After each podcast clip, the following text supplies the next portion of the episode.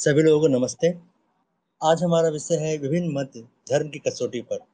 ये विषय हम पिछले सप्ताह से कंटिन्यू कर रहे हैं और कोई नया विषय न शुरू करके इस पर ही आगे बढ़ रहे हैं।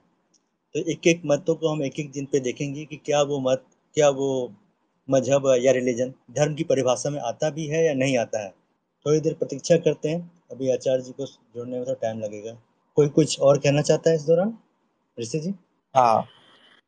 एक जो हमारे लोगों में जो आजकल भ्रम है कि रिलीजन इज़ इक्वल टू धर्म, ये भ्रम दूर होना बहुत ज़रूरी है।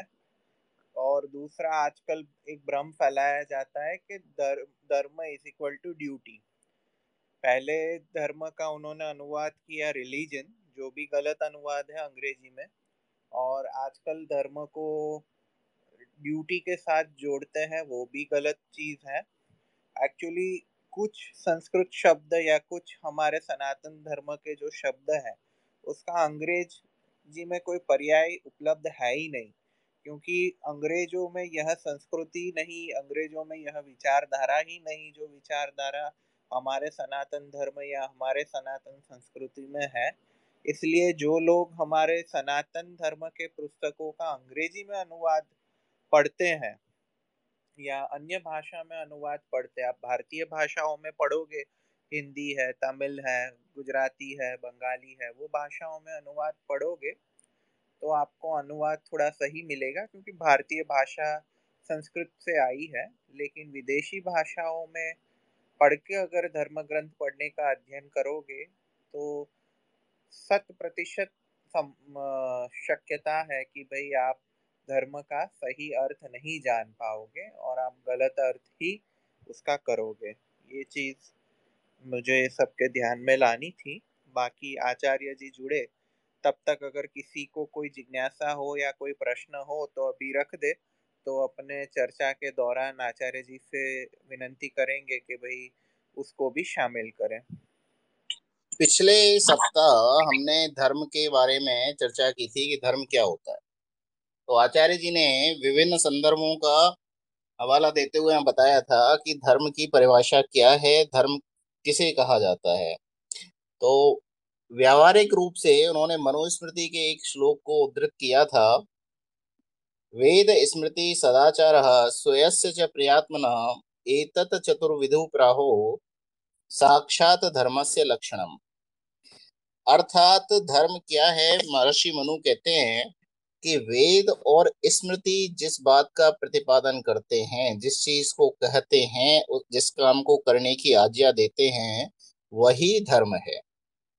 लेकिन व्यावहारिक रूप से एक समस्या उत्पन्न होती है कि हर व्यक्ति के लिए वेद और स्मृति सहज उपलब्ध नहीं होते, उसकी योग्यता नहीं होती कि वो वेद और स्मृति को समझ सके। तो वो व्यक्ति क्या करे? ऐसे में महर्षि मनु ने दूसरा उपाय दिया है कि वो आप्त पुरुषों की शरण में जाए। जैसा आचरण सत्पुरुष करते हैं, आप्त पुरुष करते हैं, वैसा ही आचरण वो व्यक्ति करे। यहाँ समस्या फिर उत्पन्न होती है कि आप्त पुरुष की हर जगह उपलब्धि नहीं होती। व्यक्ति कौन आप पुरुष की श्रेणी में आता है, कौन नहीं आता, इसका निर्धारण भी किस आधार पे किया जाए? तो व्यक्ति को कैसे पता चलेगा कि धर्म क्या है, कर्तव्य क्या है, अकर्तव्य क्या है? तो इस संदर्भ में महर्षि ने बहुत ही अच्छी बात लिखी, जो व्यावहारिक है। वो कहते हैं, स्वयस्य च प्रियात्मन। जैसा आचरण आप दूसरे व्यक्तियों से अपने लिए चाहते हो, वैसा ही आचरण आप दूसरों से करें, यही धर्म है। तो व्यावहारिक नीति से इस इससे बढ़िया धर्म की परिभाषा नहीं हो सकती। लेकिन आजकल बहुत सारे मत, मतांतर, विचारधाराएँ इस देश में प्रचलित हैं। और यदि हम देखें तो हम उन सभी विचारधाराओं को धर्म की श्रेणी में लेते हैं। तो ये जो विचारधारा है कि धर्म क्या है, इसका सिद्धांत रूप में तो इस बात को सभी मानते हैं, लेकिन व्यवहार में हम लोगों ने इसको नहीं उतारा और जो विचारधाराएँ धर्म के अंतर्गत नहीं भी आती थी, उनको भी हमने धर्म की श्रेणी में रख लिया। अब यदि ये विचारधाराएँ धर्म की श्रेणी में आती तो आज हम विश्व में जो अशांति देखते हैं, जैसे टर्की अशांत है, यमन अशांत है, ईरान अशांत है, Iraq, Sudan Egypt Syria, Bangladesh, Somalia, Pakistan, Nigeria, Tajikistan, Afghanistan, ऐसे अनेक देश हैं देश हैं, जहाँ पे ये विचारधाराएँ प्रचलित हैं। लेकिन फिर भी वहाँ शांति नहीं है, क्योंकि ये जो विचारधाराएँ हैं, ये धर्म की श्रेणी में नहीं आती हैं। इसी तरह हम यदि ईसाइयों के बारे में विचार करें तो बाइबल में ल्यूक में आता है, उनतीसवीं इनकी आयत है कि if someone slaps you on one cheek let him slap the other too कि यदि कोई तुम्हारे एक गाल पर थप्पड़ मारे तो अपना दूसरा गाल आगे कर दो। इसी प्रकार वो आगे लिखते हैं if someone demands your coat give him your shirt beside कि यदि कोई तुमसे तुम्हारी शर्ट मांगे, तुम्हारा कोट मांगे तो शर्ट भी दे दो। भारतवर्ष में वैसे ये गांधी ने कहा है, ऐसा बहुत प्रचलित होता है, लेकिन ये बाइबल की एक आयत है, ल्यूक चैप्टर की। लेकिन यदि हम ईसाई जगत में देखें कि आजकल जो हो रहा है, उसको देख के तो मानवता तो क्या दानवता भी दहल जाएगी। कोई भी चलते फिरते आदमी को गोली मार देता है, उनका अलग अलग देशों पे अटैक करना, लोगों को मार देना, इस तरह की बहुत सारी जो उनके लक्षण हैं, उनके कार्य हैं, हम समझ सकते, वहाँ से हम आइडिया ले सकते हैं कि वो धर्म की श्रेणी में आते हैं या नहीं आते। इसी प्रकार यदि हम मुसलमानों की विचारधाराएँ देखें तो वो कहते हैं बिस्मिल्लाहिर्रहमान और निर्रहीम खुदा बड़ा ही नेक दिल है और रहम वाला है। लेकिन इसका उच्चारण करते हुए भी वो बेचारे मूक प्राणियों के गले पर छुरी छुरी चलाने में बिल्कुल भी संकोच नहीं करते इसी की आ, इसी को लेते हुए ऋषि दयानंद ने चतुर समोल्लास में चतुर्दश समुल्लास में लिखा है कि मुसलमान लोग कहते हैं कि ये कुरान का खुदा बहुत दयालु है। परंतु इस वचन से विदित होता है कि ऋषि ने सॉरी उन्होंने लिखा है कि इस आयत का उद्धृत करते हुए उन्होंने लिखा है कि जो वह क्षमा और दया करने वाला है तो उसने अपनी सृष्टि में मनुष्यों के सुखार्थ, अन्य प्राणियों को मार, दारुण पीड़ा दिलाकर मरवाने मरवा के मांस खाने की आज्ञा क्यों दी? क्या वे प्राणी अनपराधी और परमेश्वर के बनाए नहीं है? और यह भी कहना कि परमेश्वर के नाम पर अच्छी बातों का आरंभ बुरी बातों का नहीं, इस कथन में भी गोलमाल है। क्या चोरी मिथ्या भाषण आदि अधर्म का भी आरंभ परमेश्वर के नाम पर किया जाए? इसी से देख लो, कसाई आदि मुसलमान। गाय आदि के गले काटने में भी बिस्मिल्लाह इस वचन को पढ़ते हैं। जो यही इसका पूर्वोक्त अर्थ है तो बुराइयों का आरंभ भी परमेश्वर के नाम पर मुसलमान करते हैं और मुसलमानों का खुदा दयालु भी न रहेगा, क्योंकि उसकी दया इन पशुओं पर नहीं रही। और जो मुसलमान लोग इसका अर्थ नहीं जानते, वे इस वचन का प्रकट होना व्यर्थ मानते हैं। तो धर्म की जो धर्म का जो आभास होता है, वो हमारे कर्मों से होता है, हमारे व्यवहार से होता है। धर्म एक सिद्धांत है, जिसको व्यवहार में उतारना पड़ता है। अब हम इतिहास के कुछ संदर्भ लेते हैं। डॉक्टर अंबेडकर की एक किताब है, पाकिस्तान। उन्होंने कुछ संदर्भ दिए हुए हैं। उससे हम जान पाएँगे कि ये जो विचारधाराएँ हैं, ये धर्म का भाग बनती हैं या नहीं बनती? भारत, जैसा कि आप सबको पता है कि भारतवर्ष पर सदियों से अलग अलग लोगों के आक्रमण होते रहे हैं। इस्लाम के तीन खलीफा, तीन या चार शायद मर गए, लेकिन वो भारत में सफल आक्रमण नहीं कर पाए। पहला सफल आक्रमण मोहम्मद बिन कासिम के समय में हुआ था, जो राजा दाहिर और मोहम्मद बिन कासिम की लड़ाई हुई थी। तो मैं अंबेडकर अंबेडकर की बुक से आपको कुछ संदर्भ देता हूँ जिससे कि आप आइडिया लगा पाएँगे कि ये धर्म है या नहीं है। जैसे वो लिखते हैं कि जब मोहम्मद बिन कासिम ने राजा दाहिर सिंध पर आक्रमण किया उस समय वहाँ के राजा दाहिर थे तो वो एक पत्र लिखता है अरब के खलीफा को जिसका नाम हज्जाज था। उस पत्र में उन्होंने लिखा कि राजा दाहिर के भतीजे और उसके योद्धाओं और बड़े अधिकारियों को मार डाला गया है। तथा काफिरों को या तो इस्लाम कबूल करवा दिया गया है या उनका वध कर दिया गया है। मूर्तियों वाले मंदिरों के स्थान पर मस्जिदें और अन्य इबादत गाह बना दिए गए हैं। खुतबा पढ़ा जाता है, अजान दी जाती है ताकि नमाज़ सही वक्त पर हो सके। सुबह शाम तकबीर और अल्लाह अकबर की तारीफ़ अता की जाती है। जब ये संदेश मोहम्मद बिन कासिम ने भेजा हज्जाज को, उसके साथ उन्होंने राजा दाहिर का कटा हुआ सिर भी भेजा था। तो जब ये उन्हें मिला तो हज्जाज ने अपने सेनापति को लिखा, ये बड़ा ही गौर करने योग्य है कि खुदा का हुक्म है, काफिर को कोई पना न दो, सिर्फ़ उनकी गर्दनें काटो। ये जान लो, ये महान खुदा का हुक्म है।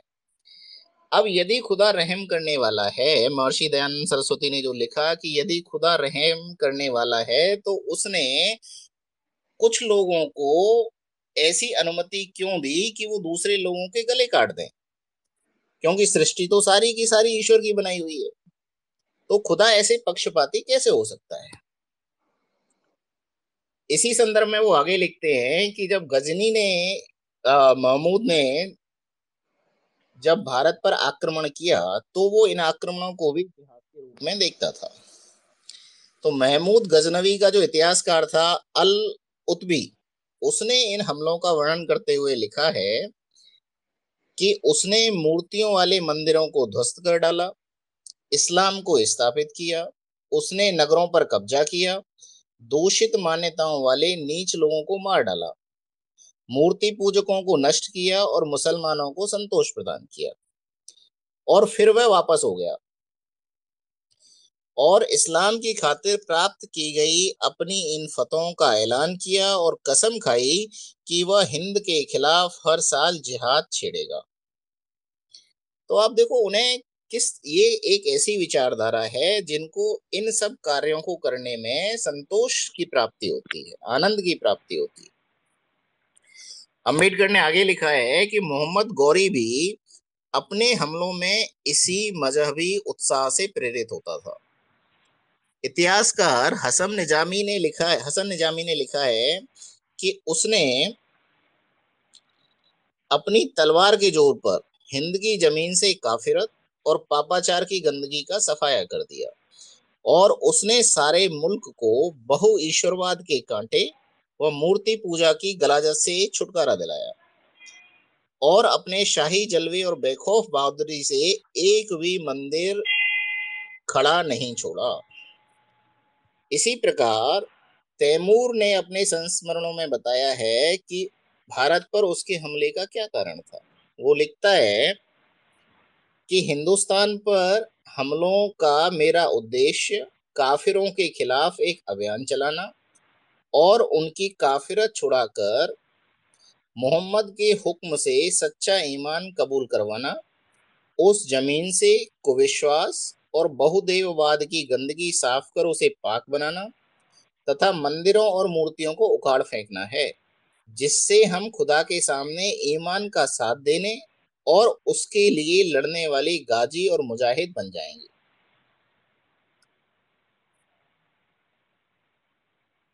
वो आगे लिखते हैं कि भारत पर मुस्लिम आक्रमणों के उद्देश्य की भांति इन लोगों ने जो तरीके अपनाए, वो भी कम महत्वपूर्ण नहीं थे।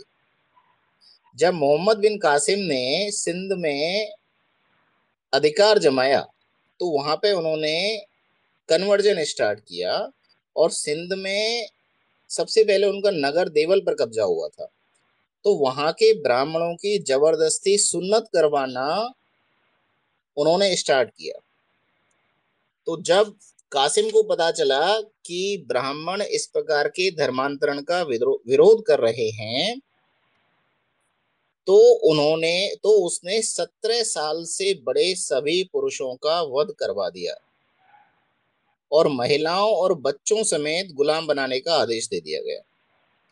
हिंदू मंदिर लूटे गए और लूट के ढेरों माल का पांचवा भाग हज्जाज बादशाह के लिए अलग करके शेष को सारे सैनिकों में बांट दिया गया। इसी प्रकार जो महमूद गजनवी था, उसने आरंभ से ही इस तरह के तरीके अपनाए थे, जो हिंदुओं के हृदय में आतंक पैदा कर सकें। सन 1001 में राजा जयपाल की पराजय के बाद महमूद ने आदेश दिया था कि राजा जयपाल को गलियों में घुमाया जाए। ताकि उसके पुत्र, अन्य सरदार, इस लज्जा और दासत्व के बंधन और अपमान की अवस्था में देखें और इस्लाम का खौफ काफिरों के देश से होता हुआ चारों ओर फैल जाए।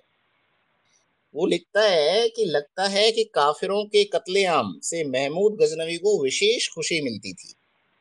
सन 1019 में चाँद राय पर एक आक्रमण में अनेक काफिर काट डाले गए या बंदी बनाए गए और मुसलमानों ने लूट की, माल की ओर तब तक ध्यान नहीं दिया, जब तक कि काफिरों और सूर्य एवं अग्नि के उपासकों की हत्या करते हुए वो तृप्त नहीं हो गए। तो यहाँ हम देख सकते हैं कि जो इतिहास के ये संदर्भ हैं, क्या ये धर्म को परिभाषित करते हैं? इन्हें दूसरे लोगों को मारने में जो आनंद की प्राप्ति होती थी, वो किसी भी तरह धर्म नहीं कहा जा सकता। इसी प्रकार वो आगे लिखते हैं कि हिंदुओं के ऐसे नरसंहारों से सदा ही हिंदुओं की मूल भारतीय संस्कृति को बड़ा आघात पहुँचता था, जैसे बख्तियार खिजली द्वारा बिहार की जीत पर हुआ। जब उसने नदिया बिहार का जो एरिया है जीता तो वहाँ वो लिखता है कि विजेताओं के हाथ ज़बरदस्त लूट का माल लगा। ज़्यादातर निवासी मुड़े हुए सिर वाले ब्राह्मण थे। उनका वध कर दिया गया। वह किला और नगर विद्या केंद्र लगता था। वहाँ बड़ी संख्या में पुस्तकें मिली। पर उनमें क्या लिखा हुआ था? कोई समझ नहीं सकता था क्योंकि उन्होंने सभी पुरुषों को मार दिया था। वो आगे लिखते हाँ। तो आचार्य जी, वो वहाँ पे लिखते हैं कि मंदिरों के विध्वंस एवं मूर्तियों के विखंडन की जानकारी हमारे पास प्रचुर मात्रा में है। हम जानते हैं कि कासिम ने सिंध में योजनाबद्ध विध्वंस किया और ये इतने शातिर थे कि उन्होंने आमदनी पाने के लिए अपवाद भी छोड़ दिया। वो एक वहाँ का प्रसिद्ध मंदिर था, जहाँ पे तीर्थ यात्री बहुत सारा पैसा चढ़ाते थे, भेंट चढ़ाते थे। तो अपने उद्देश्य की प्राप्ति के लिए उन्होंने केवल एक मंदिर को, जिसमें बहुत ज़्यादा चढ़ावा आता था, उसको तोड़ने से छोड़ दिया। लेकिन अपनी शत्रुता की कसक निकालने के लिए उन्होंने मूर्ति के गले में गौ मांस भी बाँध दिया। इससे आगे वो एक दूसरा संदर्भ उन्होंने दिया है, मिनहाज असिराज वो बताता है कि महमूद एक हज़ार मंदिर तोड़ने के लिए चारों तरफ़ प्रसिद्ध हो गया था। और यह भी कि उसने सोमनाथ का मंदिर तोड़ने का असाधारण कार्य किया था। और वहाँ की मूर्ति को उठा के ले गया। उसका दावा है कि उस मूर्ति के चार टुकड़े किए गए। एक भाग गजनी की मस्जिद में लगाया गया। एक शाही महल के प्रवेश द्वार पर लगाया गया। और तीसरा उसने मक्का भेजा और चौथा मदीना। गजनी के महमूद ने कसम खाई थी कि वो हर वर्ष हिंदुस्तान के काफिरों के खिलाफ जिहाद छेड़ेगा। उसने मूर्ति भंजक अभियान से संतुष्टि नहीं थी, केवल मूर्तियाँ तोड़ने से वो संतुष्ट नहीं था, जब तक कि उसने सोमनाथ का सुरक्षित खड़ा हुआ मंदिर नहीं तोड़ दिया। इसी काम के लिए वो अपने पूरे जीवन भर, जीवन के अंतिम काल तक वो यात्राएँ करता रहा। जब वो सोमनाथ पहुँचा तो वहाँ एक लाख तीर्थ यात्री आए हुए रहते थे। एक हज़ार ब्राह्मण मंदिर की सेवा और उसके खजाने की रक्षा किया करते थे। सैकड़ों नर्तक, गायक उसके द्वार के आगे नृत्य और गायन करते थे। और अंदर वो विशाल शिवलिंग मणि युक्त रत्नों से सुशोभित, विद्यमान था। तो जब ये सोम, ये वहाँ पहुँचा तो बिना किसी भय के ये दीवारें फांद कर आ गए। भगवान अपने सेवकों की करुण पुकार पर भी मूक बने रहे। पचास हज़ार हिंदुओं का वहाँ कत्लेआम हुआ। उन्होंने त्रास भोगा और पवित्र मंदिर को ईमान वाले मुसलमानों ने हर्ष से प्रफुल्लित होकर लूट लिया। वहाँ का विशाल शिवलिंग तोड़ दिया गया। उसके टुकड़े विजेता के महल की शोभा बढ़ाने के लिए उखाड़ लिए गए। मंदिर के किवाड़ उखाड़कर गजनी में लगाए गए और करोड़ों का खजाना इन मूर्ति तोड़ने वालों के हाथ लगा। और इस गजनी के कारनामे एक पाक रवायत बन गए, अर्थात पवित्र परंपरा बन गए। इसी प्रकार महमूद गजनवी के उत्साही अधिकारियों में से एक मोहम्मद गौरी भी आक्रमणकारी था। उसने जब अजमेर पर आक्रमण किया तो अपनी विजय के दौरान उसने मूर्ति युक्त मंदिरों के स्तंभ, उनके मूल आधार नष्ट कर दिए, उनके स्थान पर मस्जिदें और मदरसे बनवा दिए गए। उसने इस्लाम के सिद्धांतों और कानूनी रिवाजों की घोषणा की। इसी प्रकार कुतुब कुतुबुद्दीन ऐबक ने भी कहा जाता है कि लगभग एक हज़ार मंदिर गिराए और उनके स्थान पर मस्जिदों का निर्माण कराया। उसने दिल्ली की जामा मस्जिद बनवाई और उस पर हाथियों द्वारा गिराए हुए मंदिरों से प्राप्त पत्थर और सोना आदि जड़वाया तथा उस पर कुरान के खुदाई फरमान खुदवाए। इस आतताई तरीके का योजनाबद्ध ढंग से प्रयोग किए जाने का और सबूत दिल्ली की इसी जामा मस्जिद के पूर्वी प्रवेश द्वार पर विद्यमान उत्कीर्ण, अर्थात एक पत्थर लगा हुआ है जिसपे लिखा हुआ है कि 27 मंदिरों के मलबे से इस मस्जिद को बनाया गया। अमीर खुसरो बताता है कि अलाउद्दीन ने कुतुब, कुतुबुद्दीन ऐबक द्वारा बनवाई गई मीनार के समकक्ष एक दूसरी मीनार भी मंदिरों को तोड़कर बनाई थी। वो लिखता है कि सुल्तान फिरोज शाह ने अपनी फतवात में बहुत सजीव चित्रण करके बताया है कि उन हिंदुओं का उसने क्या किया जिन्होंने अपने लिए दोबारा नए मंदिर बना लेने का दुस्साहस किया था। जब हिंदुओं ने दिल्ली में और उसके आसपास ऐसे मंदिर दोबारा बनवाए जो कि पैगंबर के कानून के खिलाफ थे, जिसमें ऐसा सहन न करने को कहा गया है तो मैंने खुदाई मार्गदर्शन में, अर्थात अपनी विचारधारा के मार्गदर्शन में इन भवनों को तोड़ डाला और उन काफिरों के नेताओं को कत्ल कर दिया। और जितने भी शेष बचे थे, उनको कोड़ों की सजा दी गई। जब तक कि ये बुराई पूरी तरह समाप्त नहीं हो गई और जहाँ पर काफिर मूर्ति पूजक मूर्तियों की पूजा करते थे, वहाँ अब खुदा की मेहरबानी से मुसलमान सच्चे खुदा की इबादत करते हैं। जहाँ तक शाहजहां के शासनकाल की बात है कि लोग कहते हैं कि उस शासनकाल में मंदिर नहीं तोड़े गए, मंदिरों का विकास हुआ, लेकिन ऐसा नहीं है। इसमें जहांगीर नामा में भी इस तरह के संदर्भ आते हैं। उसमें वो लिखता है कि जब जहांगीर को पता चला कि अकबर के शासनकाल में काफिरों के गढ़ बनारस में, काशी में कई मंदिर बनाने आरंभ कर दिए थे, पर पूरे नहीं हो सके, उन मंदिरों को काफिर अब पूरा करना चाहते हैं। तो वो लिखता है कि ईमान के रक्षक बादशाह ने हुक्म दिया कि बनारस में, उनकी सल्तनत में आने वाले सारे क्षेत्र में किसी भी स्थान पर जो भी मंदिर बनाने प्रारंभ किए गए थे, वे सब गिरा दिए जाएँ। इलाहाबाद प्रांत से प्राप्त सूचना मिली कि बनारस में छिहत्तर मंदिर ध्वस्त कर दिए गए थे इसी प्रकार मंदिरों को नष्ट करने का कार्य औरंगज़ेब ने भी अपने समय में किया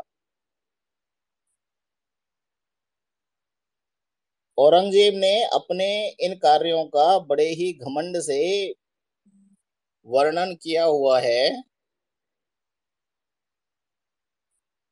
कि औरंगज़ेब को जब पता चला कि ठट्टा मुल्तान और बनारस सूबों में, विशेषकर बनारस में, मूर्ख ब्राह्मण अपने विद्यालयों में फिजूल की किताबें पढ़ाया करते हैं और वहाँ मुसलमान व हिंदू दोनों ही दूर दूर से अध्ययन के लिए आए, आया करते हैं तो ईमान के संचालक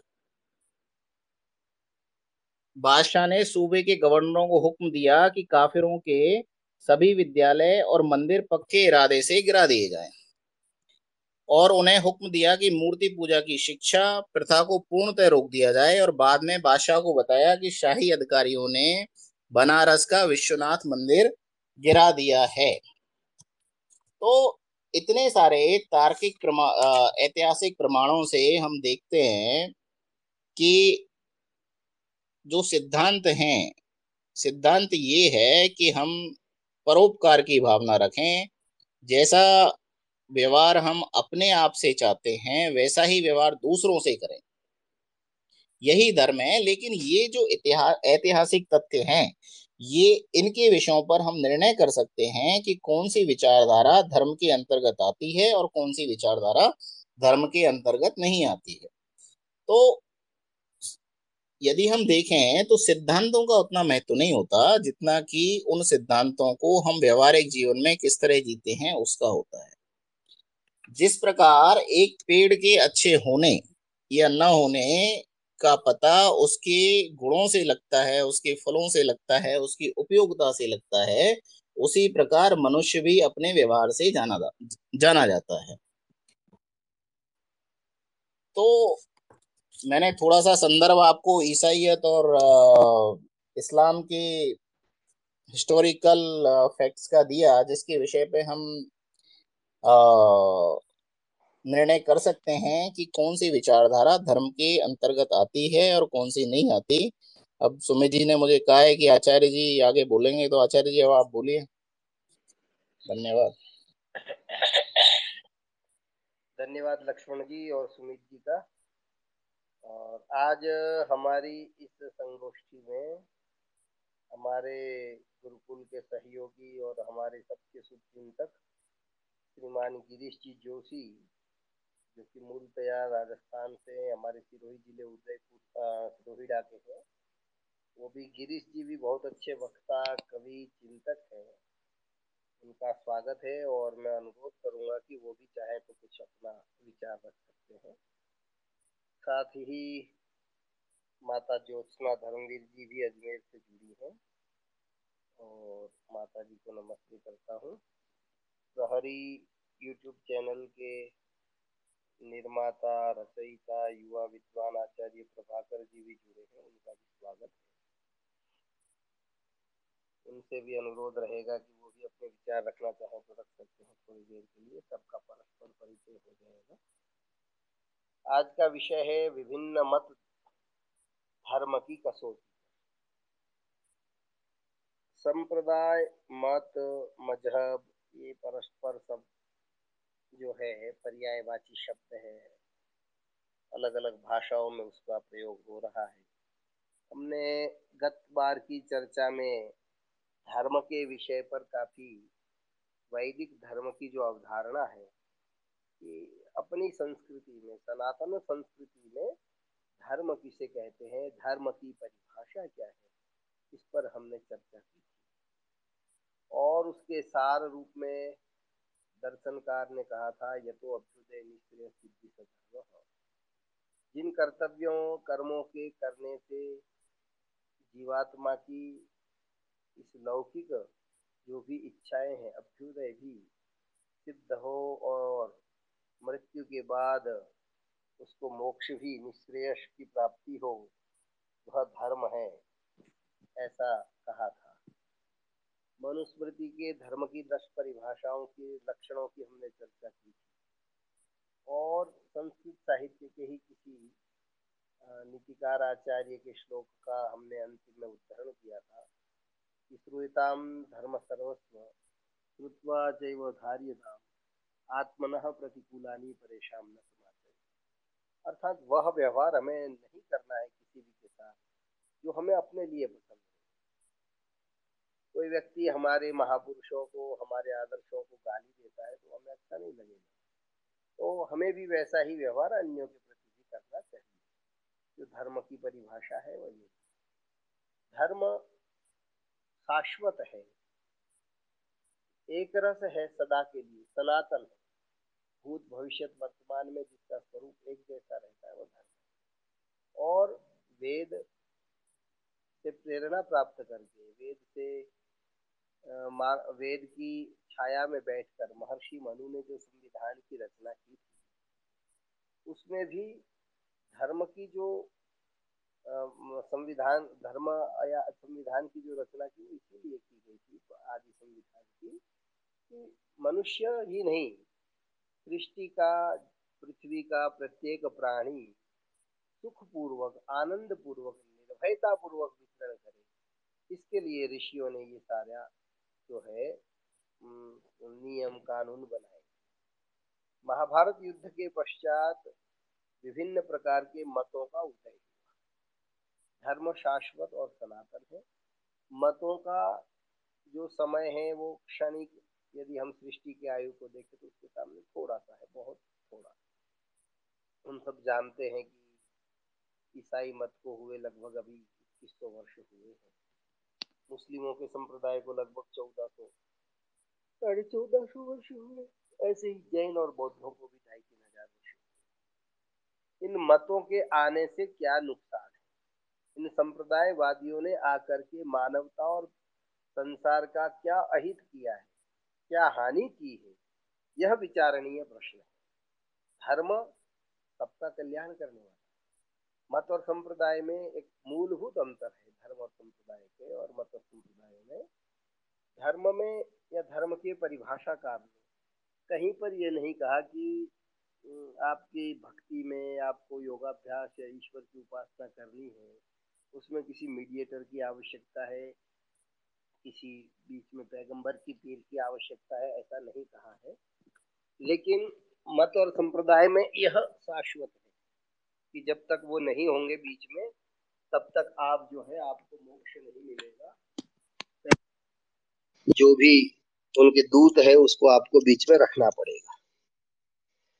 और वो ये मानते हैं कि जब तक आप इस पैगंबर पर ईश्वर के दूत पर आप विश्वास नहीं करेंगे, तब तक आपका कल्याण नहीं होगा। जो सनातन धर्म है, सनातन वैदिक धर्म है, उसमें ये बात नहीं है। हमारे हिंदू समाज के भी बहुत सारे मत और संप्रदाय निकले। उनमें भी ये बातें ये संकुचितता आ गई कि आपने जब तक इनके ऊपर विश्वास नहीं किया तो आपको स्वर्ग या मोक्ष नहीं मिलेगा। तो वस्तुतः दूसरा धर्म का जो एक मूलभूत आधार है वो अहिंसा है। जिस धर्म में जिस मत और सम, जहाँ धर्म है वहाँ अहिंसा है सदाचार है न्याय है। जहाँ संप्रदाय है वहाँ हिंसा है, व्यभिचार है और अन्याय है। और असहिष्णुता है। हमारे यहाँ पर तो धर्म के पहले ही लक्षण में कहा है, धैर्य रखना और दूसरा है क्षमा करना। जो मांसाहारी लोग होते हैं, क्योंकि अपने यहाँ पर कहा गया है कि जैसा हमारा भोजन होगा, वैसी ही हमारी धीरे धीरे बुद्धि वैसी ही हो जाती है। तो सात्विक भोजन करने से मनुष्य में अहिंसक भाव आता है। हमारे अष्टांग योग का जो मूलभूत आधार है, जिसके आधार पर हम मानते हैं कि व्यक्ति को यदि मोक्ष प्राप्त करना है तो उसको अष्टांग योग का पालन करना पड़ेगा। तो अष्टांग योग का जो सबसे पहला स्तंभ है, वो यम है। और यम का भी जो पहला सीढ़ी है, पहला जो स्तंभ है, वह अहिंसा है। और अहिंसा के बिना व्यक्ति न तो योगाभ्यासी हो सकता है, अहिंसा के बिना व्यक्ति न मोक्षगामी हो सकता है, न स्वर्गगामी हो सकता है। इसलिए हमें यह भी देखना होगा कि अहिंसा धर्म का एक अच्छा पथ है। इस पथ को पकड़ करके बौद्ध और जैन मत ने कुछ समाज के हित की बात की, लेकिन करते करते उन्होंने अहिंसा का अति कर लिया और उस अति का परिणाम यह हुआ कि सैकड़ों हज़ारों की संख्या में जब बौद्ध भिक्षुओं को शक और हुन आक्रांता अपने शस्त्रों से काटते थे और वो लोग कहते थे कि अहिंसा परमो धर्म। तो ऐसी जो अहिंसा है, वह कायरता हो जाती है, नपुंसकता हो जाती है।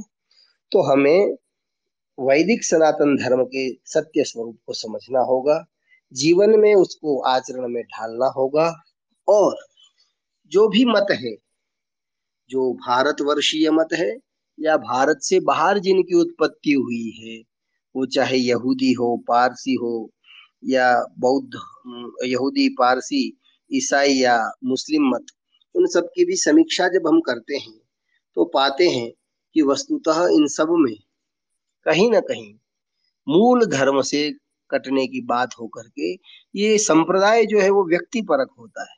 धर्म जो है वो ईश्वर परक है, ईश्वर की ओर ले जाने वाला है। और संप्रदाय व्यक्ति विशेष की उपासना में, व्यक्ति विशेष की स्तुति में ही लगा रहता है। और हम संप्रदाय की अंधभक्ति में इतने मग्न हो जाते हैं कि उसके कारण जो मानवीय धर्म है, मानवता जिसे कहते हैं, उसको हम भूल जाते हैं। वेद में कहा है, मनुर्भव। किसी संप्रदाय का शिष्य बनने का आदेश वेद में नहीं हम सबको श्रेष्ठ सभ्य, सुशील, सदाचारी मनुष्य बनने का प्रयास करना चाहिए। हमारे मित्र लक्ष्मण जी ने इतिहास के आलोक में बताया कि जो तथाकथित प्रचलित मत थे, जो आक्रांताओं का मत और संप्रदाय था, उन्होंने कितनी मतलब विभत्सता के साथ निर्लजता के साथ भारत की जो भी संस्कृति थी उस समय की प्रचलित मूर्ति पूजा आदि तो भारत के बहुसंख्यक वर्ग की आस्थाओं को ठेस पहुँचाने के लिए, उनके मंदिरों को लूटा, तोड़ा, उसका जो प्रमाण था, उन्होंने उस समय के इतिहासकारों के द्वारा दिया है। तो हम सबको निश्चित रूप से धर्म के ऊपर पुनः अनुसंधान करते हुए जो सत्य है, उसको स्वीकार करना चाहिए, क्योंकि मत और संप्रदाय व्यक्ति को नरक की ओर ले जाते हैं, बंधनों की ओर ले जाते हैं। आज आप देखते हैं हिंदुओं में ही बहुत सारे आचार्य ऐसे हैं, गुरु ऐसे हैं जो अपने आप को भगवान घोषित कर रहे हैं। बहुत सारे संप्रदाय ऐसे हैं।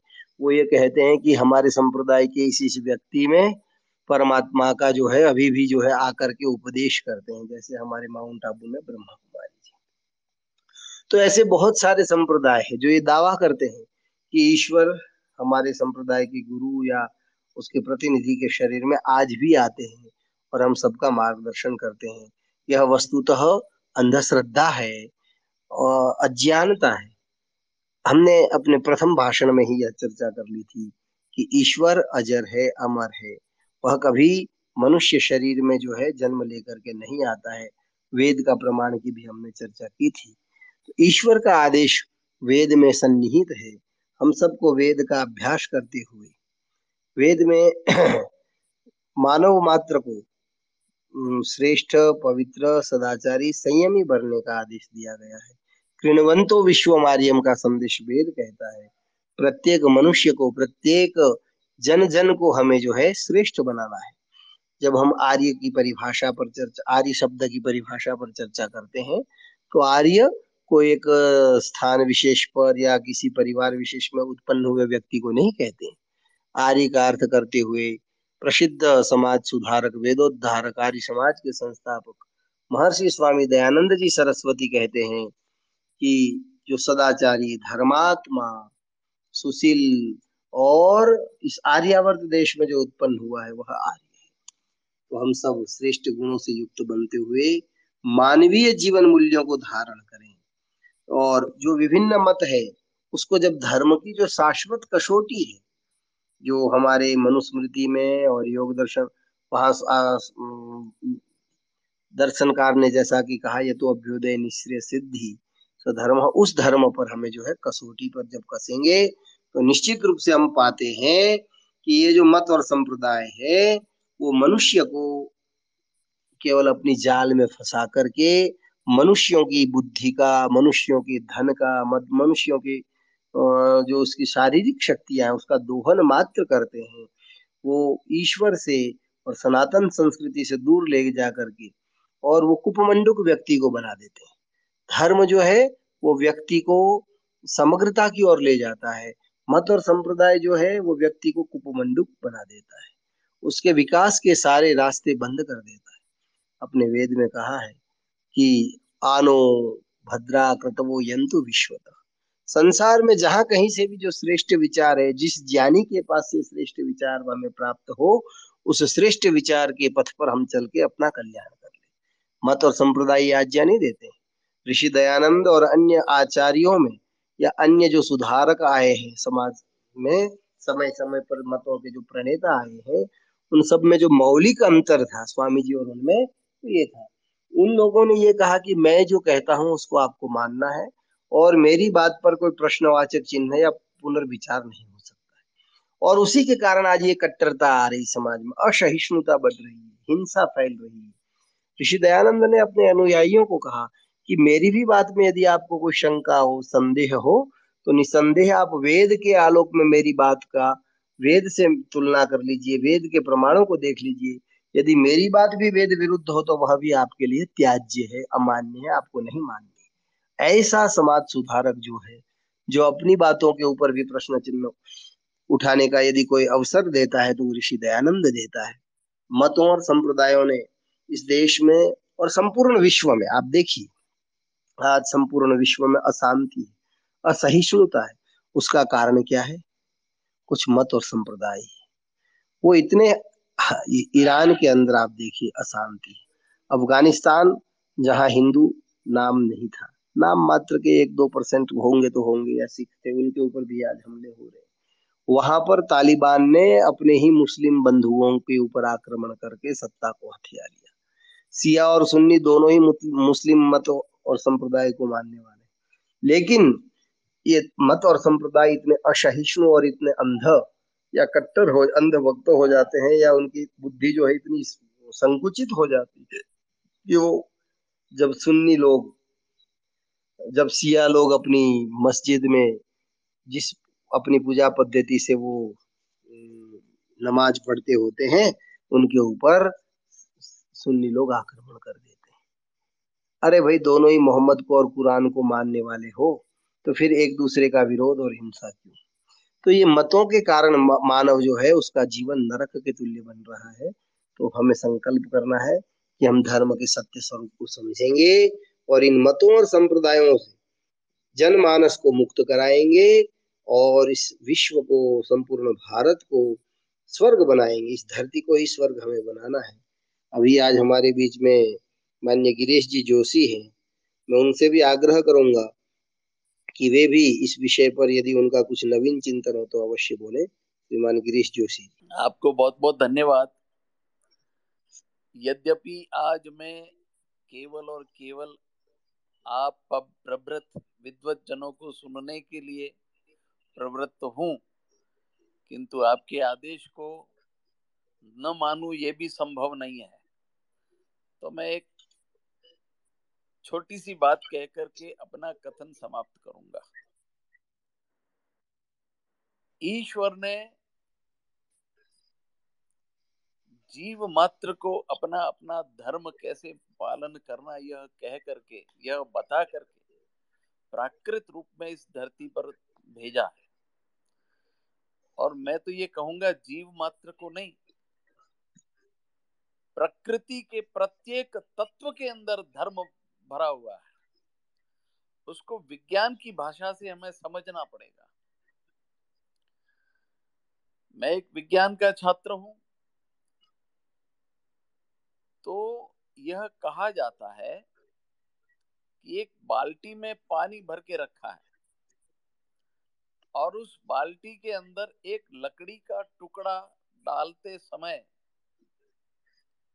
यह कहा जाता है कि लकड़ी का धर्म है पानी में तैरना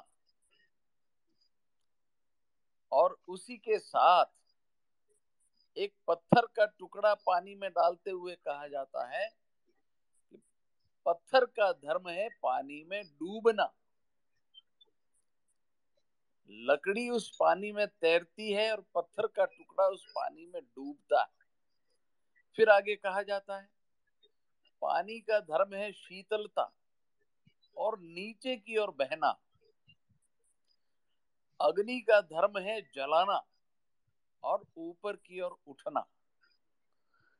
जब ये प्राकृत वस्तुएँ जो जड़ है, ये अपने धर्म को चेंज नहीं करते हैं, बदलते नहीं है तो मनुष्य का धर्म बदल कैसे जाता है? प्राकृत अवस्था में मनुष्य को एक सरल, सहज, जो आपने मनुस्मृति की चर्चा की धृति क्षमा दमोस्तेयम इत्यादि उस रूप में उत्पन्न किया है और मैंने देखा है कि एक कसाई अपने परिवार को पालने के लिए रोज बकरे काटता है। लेकिन अचानक चलते समय अगर कहीं कोई एक्सीडेंट हो जाए और किसी मनुष्य के चोट लग जाती है तो वो भी दौड़ता है उसको बचाने के लिए। कहीं कोई जानवर के चोट लग जाए, उसके खून निकलता है तो कसाई का कारोबारी भी वहाँ जाता है और उसको बचाने की कोशिश करता है। किसी मनुष्य का एक्सीडेंट हो जाता है, उसको बचाता है। उस कसाई के घर में कोई मर जाता है तो उसके आँसू आते हैं। किसी की तकलीफ़ देखी नहीं जा सकती। क्यों? क्योंकि मनुष्य के अंदर स्वाभाविक रूप से ईश्वर ने इन वस्तुओं को डाल रखा है। जो ईश्वर प्रदत्त स्वभाव है, वो ही धर्म है। और जिसको आप कृत्रिम रूप से मॉडिफाइड करते हैं, कि उसने कहा ऐसा करना। अभी मैं आरिफ मोहम्मद को सुन रहा था, केरल का राज्यपाल। तो वो कह रहे थे कि कुरान में भी कहीं नहीं लिखा है। सिर तन से जुदा, सिर तन से जुदा। ना हदीस में कहा है, मौलाना ने खुद ने मदरसों के अंदर सिर तन से जुदा शुरू कर दिया। और वहाँ से ये परंपरा शुरू हो गई। ये कहीं ना कहीं ब्रह्मजन्य या डरजन्य मॉडिफिकेशन हो जाता है संप्रदायों में, मतों में तो वो धर्म के विरुद्ध जाते हैं। धर्म एक प्राकृत व्यवस्था है। एक बच्चे को देख करके प्यार उमड़ जाता है। बच्चे को नहीं, पशु के बच्चे, पशु को देख करके भी उसके प्रति ममत्व आता है। एक चिड़िया की खूबसूरती देखते हैं। कितना प्यारा मुर्गा होता है। अच्छा दिखता है, कलंगी वाला। लेकिन कृत्रिम रूप से जब आपके ऊपर कोई चीज़ हावी हो जाती है तो उस खूबसूरत वस्तु को काट करके बुन के खा जाते हो। प्राकृत अवस्था के अंदर उसकी कोई हत्या करना नहीं चाहता है। तो जो प्राकृत रूप से ईश्वर ने हमारे ऊपर व्यवस्थाएँ आरोपित कर रखी है, उसे समझना आवश्यक है। एक नेचुरल अवस्था में बहुत मासूमियत से जब कोई व्यक्ति प्रकृति को समझता है तो वो धर्म समझ पाता है। लेकिन जिसमें स्वार्थ बुद्धि हो जाती है, जो डर डर के सोचता है, जिसे वहम हो जाता है, बुद्धि का अभाव हो जाता है, किसी न किसी मत संप्रदाय पंथ के निर्माता निर्देशक के बातों में वो भ्रमित हो जाता है या उनके आचार्यों की बातों में भ्रमित हो जाता है तो उसका संपर्क परमपिता परमात्मा से टूट जाता है। परमात्मा एकदम सहज और सरल बुद्धि के साथ व्यक्ति को जीवन आचरण दिखाता है और वो ही धर्म है। जहाँ उसमें मिलावट आ जाती है, वो मत संप्रदाय पंथ मज़हब के अंदर परिवर्तित हो जाता है और वो सत्य से परे हो जाता है। धन्यवाद। मुझे आज इतना ही कहना था। माननीय गिरीश जी ने बहुत ही अच्छी प्रकार से हमें ये बताया कि प्राकृत वस्तुओं का, जड़ पदार्थों का भी अपना धर्म है, लकड़ी का अपना है, पत्थर का अपना है, अग्नि का अपना है। ऐसे ही जो मानवता है, वो भी प्रत्येक मतलब जो दया का, जो शाश्वत भाव प्रत्येक प्राणी में हम बहुत सारे वीडियो जैसे देखते हैं। जहाँ शेर एक हिरनी के ऊपर आक्रमण कर देता है। लेकिन जब वो देखता है कि अरे इसके अंदर तो बच्चा है, ये गर्भिणी है, गर्भवती है तो उसको वो छोड़ देता है। बहुत सारे ऐसे उदाहरण हैं। तो आखिर मनुष्य ऐसा निर्मम और हिंसा वाला कैसे हो जाता है कि वो किसी की गर्दन, बकरे की गर्दन, मुर्गे की गर्दन, वो चाहे हिंदू हो, चाहे मुस्लिम हो या कोई भी हो, किसी भी मत संप्रदाय को मानने वाला हो, वो इतना अपनी जिह्वा के स्वाद के लिए तथा कथित भगवानों को खुश करने के लिए, खुदाओं को, पैगंबरों को खुश करने के लिए किसी की बलि दे देता है। तो यह जहाँ हिंसा है, जहाँ घृणा है, जहाँ असहिष्णुता है, वह धर्म नहीं हो सकता है। वहाँ वह दिव्यता और पवित्रता नहीं हो सकती, आपने बताया। बहुत बहुत धन्यवाद। हमारे बीच में प्रहरी जो यूट्यूब चैनल है, उसके युवा विद्वान और ओजस्वी वक्ता मान्य आचार्य अंकित प्रभाकर जी है। मैं उनसे भी निवेदन करूँगा कि वे भी इस विचार इस विषय में अपने विचार रखें। जितनी भी देर वो रखना चाहे पाँच सात मिनट तक वो भी अपने विचारों से सब श्रोताओं को लाभान्वित करें। अंकित जी प्रभाकर जी। ऋषि जी कुछ आप कहना चाह रहे हैं? जो आज के हमारा विषय जो था उसमें धर्म की कसौटी कोई भी वस्तु धर्म है या अधर्म है उसकी कसौटी कैसे करें? ये सामान्यतः जिज्ञासा सबको होती है। इसका उत्तर भगवान मनु ने मनुस्मृति ने दिया है। उन्होंने धर्म की चार कसौटियाँ बताई है। आजकल तो क्या मनुश्रुति का नाम लेना भी पाप हो गया? वामपंथियों ने और नवबोधों ने ऐसा वातावरण बना दिया कि मनु का जो मानव धर्मशास्त्र है, उसका नाम लेना भी बहुत चोरी छुपे लेना पड़ता है, लेकिन मनु ने इसमें बहुत अच्छी कसौटी बताई। उन्होंने सबसे पहली कसौटी बताई, वेदो खिलो धर्म मूलम मतलब कोई भी वस्तु धर्म है या अधर्म है, उसका सबसे पहला और अंतिम निर्णय वेद की कसौटी पे होगा। अगर कोई भी कार्य, कोई भी कृत्य वेद की कसौटी पे खरा उतरता है तो वह धर्म हुआ। अगर वह वेद के विरुद्ध गया, वेद की कसौटी पे विफल हुआ तो वह अधर्म हुआ। जैसे हम पशु हिंसा, पशु बलि की बात करते हैं तो हम वेद की बात करते हैं तो वेद बोलते हैं माँ हिंसी। पशुन माँ हिंसी। अजाम अविम माँ हिंसी। कोई भी पशुओं की हिंसा ना करो। द्विपद पशु की हिंसा मत करो। चतुष्पद पशु की हिंसा मत करो। घोड़े की हिंसा मत करो, बकरी की हिंसा ना करो। तो वेदों में हमें यह मंत्र मिलते हैं। तो सीधा निर्णय होता है कि भाई जो भी पुस्तक, जो भी ग्रंथ यह यह प्राणियों की हिंसा करने का विधान करता है, चाहे वो पुरानियों का पुस्तक हो या पुरानियों का पुस्तक हो, वो वेद की कसौटी पे विफल होता है। इसलिए वह धर्म नहीं हो सकता। और आचार्य जी ने और गिरीश जी ने भी बताया कि भाई, सर्व प्राणियों का मूल जो गुण होता है, वो दया होती है। कसाई भी अपने लोगों को जब चोट पहुँचती है तो दया करता है। इसलिए मनुष्य का या सभी प्राणियों का मूल गुण हुआ दया। इसलिए सबसे पहली कसौटी हुई वेद। उसके बाद भगवान मनु ने दूसरी कसौटी बताई कि भाई स्मृति और धर्मशास्त्र विद्वभी सेवती, सदभि नित्यम द्वेष राग भी मतलब जो विद्वानों द्वारा बनाए हुए राग, द्वेष आदि दोषों से मुक्त जो शास्त्र है, वही धर्म शास्त्र है, वही स्मृति शास्त्र है, और आप वेद के बाद इसको प्रमाण मानो इसकी कसौटी पे उसको कसो क्योंकि कई बार ऐसा होता है कि वेद में वस्तु का विस्तार नहीं मिलता हमें। वेद में उसका केवल मूल मिलता है। उसका क्या बोलते हैं? बीज मिलेगा।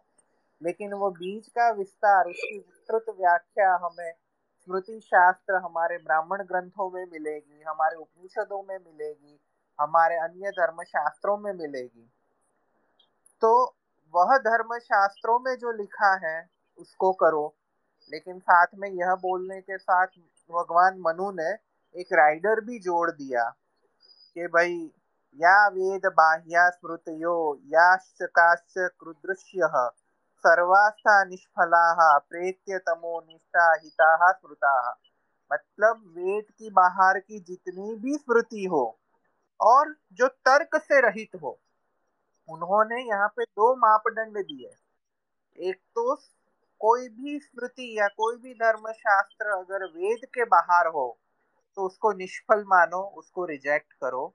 और दूसरा मापदंड दिया कि जो भी धर्म शास्त्र तर्कहीन हो, जिसमें तर्क की बात ना हो बुद्धि गम्य ना हो, उसको भी आप रिजेक्ट करो। कई लोग हमारे समाजी से ये प्रश्न पूछते हैं कि भाई, आप हर विषय में तर्क करते हैं। श्रद्धा के विषय में भी आप तर्क करते हैं। तो इसी श्लोक में मनुस्मृति का यह जो श्लोक है, बारहवें अध्याय का श्लोक है, उसमें भगवान मनु ने बोला है कि भाई जो चीज़ तर्क रहित हो, उसको त्याग करो, उसको छोड़ो। तो धर्म की ये दूसरी कसौटी हुई कि भाई स्मृति और धर्मशास्त्र की कसौटी पे उसको रखो। अगर वो सत्य सिद्ध होता है तो वह धर्म है। अगर वो सत्य सिद्ध नहीं होता तो वह धर्म नहीं है। तीसरी कसौटी उन्होंने बताई, सदा, सदाचार। सदाचार, लेकिन किसका सदाचार?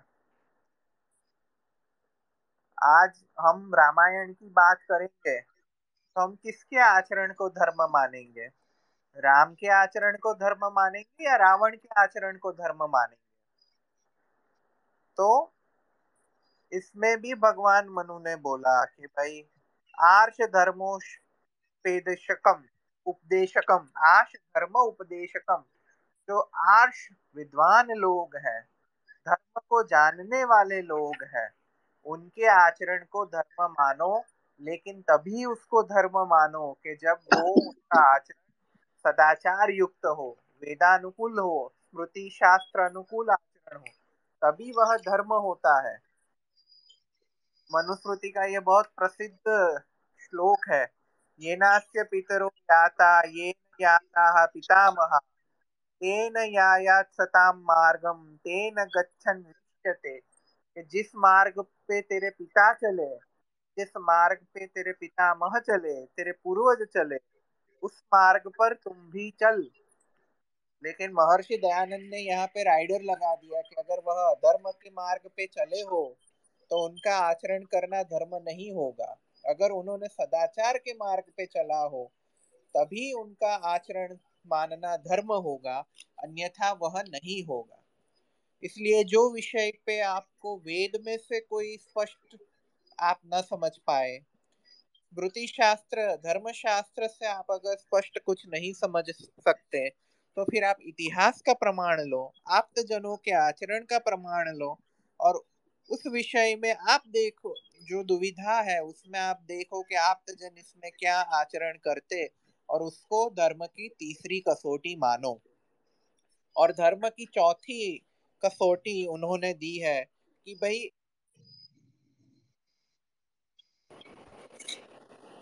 धर्म की चौथी कसौटी उन्होंने दी है कि भाई अपनी आत्मा को जो अनुकूल हो, उसको धर्म मानो।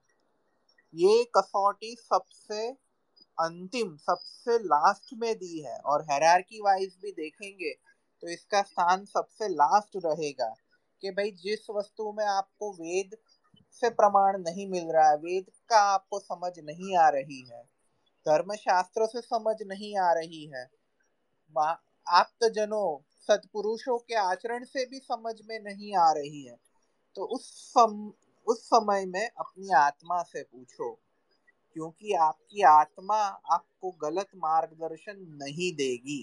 अगर आप आत्मा की बात करोगे, ध्यान से सुनोगे तो आपको हमेशा वो दुराचार करने से रोकेगी।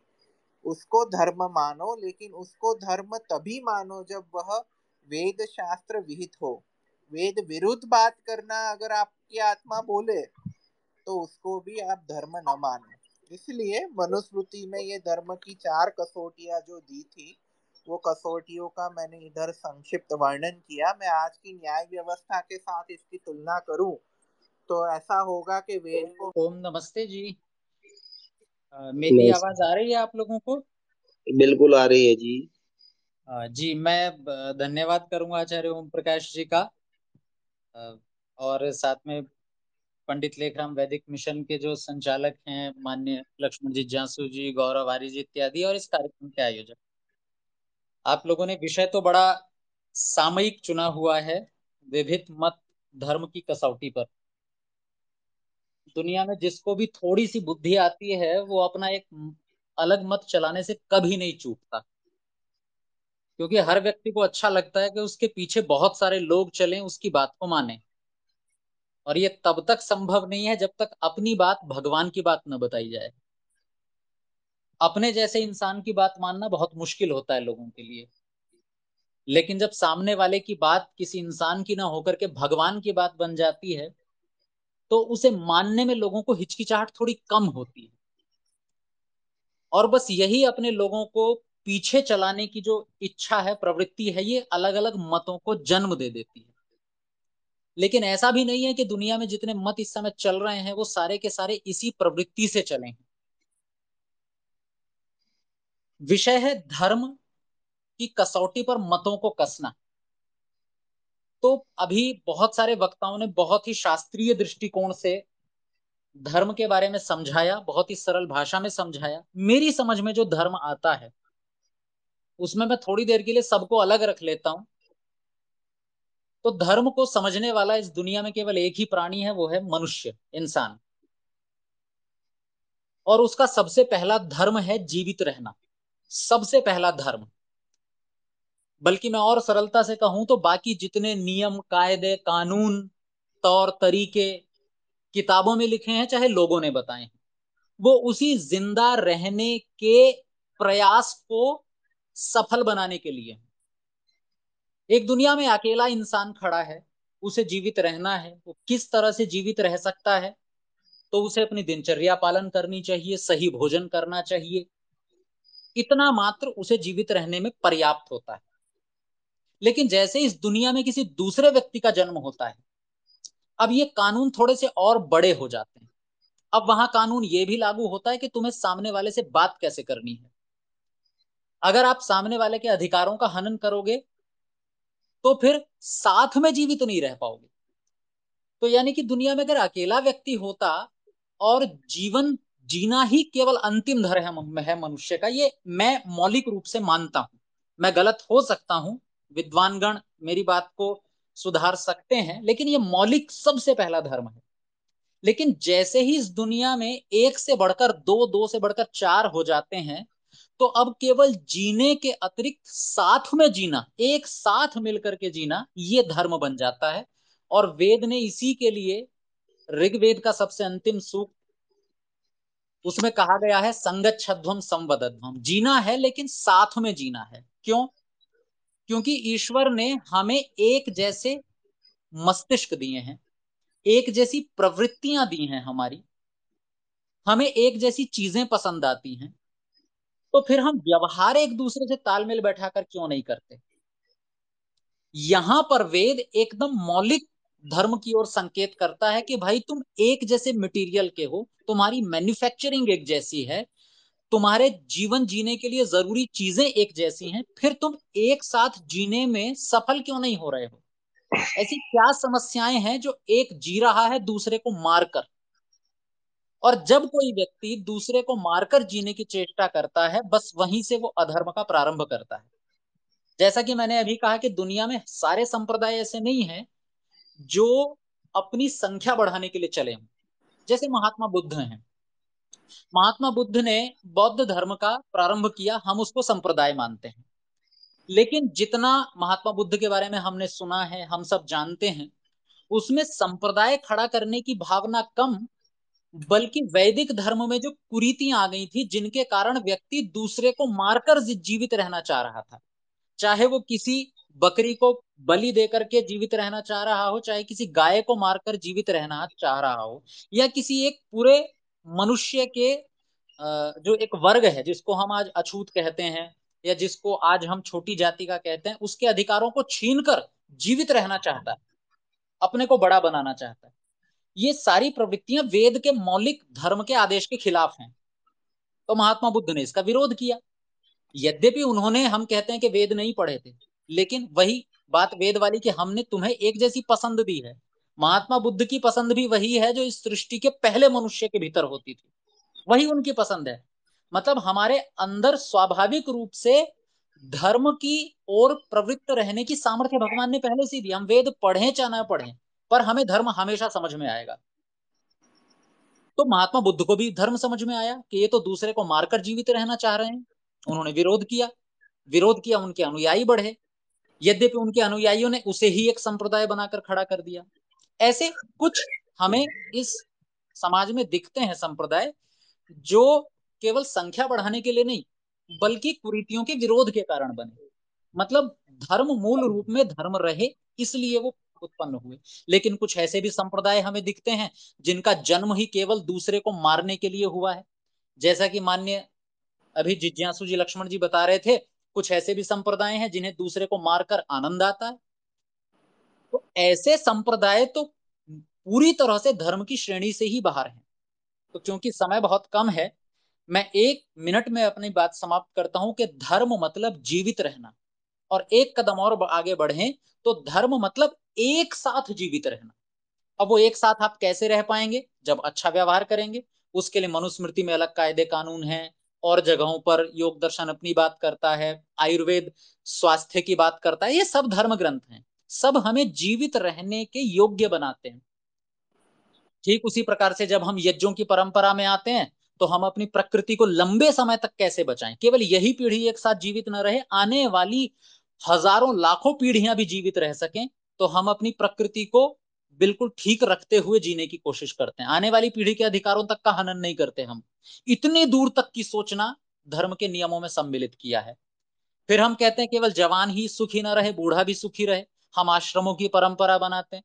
तो कुल मिलाकर वैदिक धर्म में जितने नियम और व्यवस्थाएँ हैं, वो जीने के लिए हैं और एक साथ सुख से जीने के लिए हैं। और जो भी व्यक्ति या व्यक्ति का विचार इस एक साथ जीने के नियम का हनन करता है, अधिकार छीनता है, बस वो वही धर्म की श्रेणी से बाहर हो जाता है। इसलिए आप देखेंगे, हमारे जितने भी ग्रंथ हैं, सब में धर्म की अलग परिभाषाएँ हैं। मूल रूप में एक है, लेकिन कुल मिलाकर के बाहर से अलग अलग हैं। कोई कहते हैं कि वेद धर्म है, श्रुतियों की बात मानना धर्म है, या आत्मन प्रतिकूलानी परेशान न समाचरित, ये धर्म है। कोई कहते हैं धृति क्षमा दमोस्तेयम ये धर्म है। मनुस्मृति में ही चार जगहों पर अलग अलग धर्म की परिभाषा बताई है। इसका मतलब मूल रूप में धर्म एक है और उस धर्म को बचाए रखने के तरीके जितने संभव हो सकते हैं। वो सारी पुस्तकें मिलाकर के, चाहे वो आयुर्वेद ही क्यों ना हो, वो भी धर्म का शास्त्र है इस दृष्टि से। तो मूल रूप में धर्म है जीवित रहना और उस जीवित रहने में जो नियम सहायक हैं वो धर्म की श्रेणी में आते हैं और जो बातें इस अधिकार का हनन करती हैं, वो सारी बातें धर्म से बाहर हो जाती हैं संप्रदाय बन जाती हैं और संप्रदाय में भी ऐसा संप्रदाय बन जाती हैं जिसे आज ही दुनिया से समाप्त हो जाना चाहिए। ये मेरे थोड़े से विचार हैं। उसमें कुछ ऐसे हैं जो संभवतः आप सहमत असहमत हो सकते हैं। तो उसके लिए आप लोग मुझे सुधारना चाहें तो सुधार सकते हैं। ओम शम धन्यवाद। एक प्रश्न मेरे पास था। आ, मैं पूछ सकता हूँ? जी पूछ सकते हैं। कौन बोल रहे अभिमन्यु अभिमन्यु जी बताइए। क्या धर्म के बिना मनुष्य जीवित रह सकता है? क्या वो धर्म के को त्याग करके चल सकता है मनुष्य? प्रभाकर जी आप उत्तर देंगे इसका? ओम जी बिल्कुल। आ, ये मान्य नाम तो मैं इनका भूल गया। अभिमन्यु अभिमन्यु। अभिमन्यु जी। अभिमन्यु जी। ये प्रश्न संभवतः इसलिए उपजा है क्योंकि धर्म की जितनी पहचान बताई जाती है चाहे वो धृतिक क्षमा दमोस्ते में बताई जाती हूँ चाहे वो श्रुति स्मृति सदाचार में बताई जाती हूँ। तो एक स्वाभाविक प्रश्न उठता है, जो वेद नहीं पढ़ता, जिसने स्मृतियाँ नहीं पढ़ी हैं, जिसने अपने महापुरुषों के रास्ते पर चलना नहीं स्वीकार किया, या जिसने अपनी अंतरात्मा की आवाज़ नहीं सुनी, क्या वो ज़िंदा नहीं रहता दुनिया में? वो भी जीवित रहता है। जो धैर्य नहीं रखता, जो क्षमा नहीं करता, वो जीवित नहीं रहता क्या? वो भी जीवित रहता है। लेकिन जैसा कि मैंने बताया, ये सारी धर्म को बचाए रखने के लिए नियम है। और कई बार किसी चीज़ को बचाए रखने के लिए जो नियम होते हैं, उन्हें मूल वस्तु के नाम से पुकार लिया जाता है। इसलिए इन सारे नियमों को धर्म के नाम से पुकारा जाता है, जबकि धर्म मूल है। ये मेरा अपना विचार है, क्योंकि वेद में यही धर्म लिखा गया है। धर्म का मूल मतलब है, जिस कारण कोई वस्तु है, उस गुण के बचे रहना। मतलब अगर मैं ज़िंदा हूँ, यही सबसे बड़ा धर्म है। और इसके लिए अगर आपको दयानंद सरस्वती जी का प्रमाण चाहिए तो दयानंद सरस्वती जी ने सत्यात प्रकाश के दसवें समुल्लास में एक बड़ी जोरदार पंक्ति लिखी है। वो कहते हैं, विजय ही धर्म है और पराजय सबसे बड़ा अधर्म है। मैं इसको थोड़ा सा शब्द बदल दूँ तो जीवित रहना सबसे बड़ा धर्म है और मर जाना सबसे बड़ा धर्म है। लेकिन जैसा कि मैंने कहा कि अब अच्छे से कैसे जिया जाए, सबको साथ में लेकर कैसे जिया जाए, इसके लिए ये स्मृतियों में नियम लिखे गए हैं। इनके बिना आप जीवित रह सकते हैं लेकिन एक साथ जीवित नहीं रह सकते। और यहीं से पाप प्रारंभ हो जाए आचार्य जी मुझे एक प्रश्न है। जी। क्या हमें आपात धर्म का पालन करना चाहिए? आपातकाल में अगर वेद विरोधी आचरण करके हमें हमारा सर्वाइवल करना पड़े तो क्या वह कर्म ना धर्म होगा या अधर्म होगा? जैसे जैसे आप उदाहरण दे हाँ के जी। पूछे उदाहरण देंगे जैसे उदाहरण के भी मान लीजिए अभी आपातकाल आ गया तो हमें क्या करना चाहिए? जैसे कि एक एक आपके ही प्रश्न में एक छोटा सा ऐड कर दे रहा हूँ क्षमा कीजिए। जैसे कि अ, हम मांस नहीं खाते हैं अ, और कभी ऐसा आपातकाल हो जाता है जहाँ पे हमें वो ज़रूरी हो जाता है जहाँ पे हमें शाकाहारी भोजन नहीं मिल पाता है तो क्या वो धर्म है?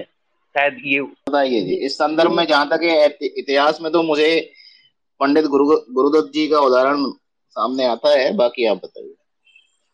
जी गुरुदत्त जी का उदाहरण है कि जब वो बीमार पड़े थे तो उनको औषधि दी गई थी इस तरह की या प्रयास मतलब किया गया था तो उन्होंने मना कर दिया था।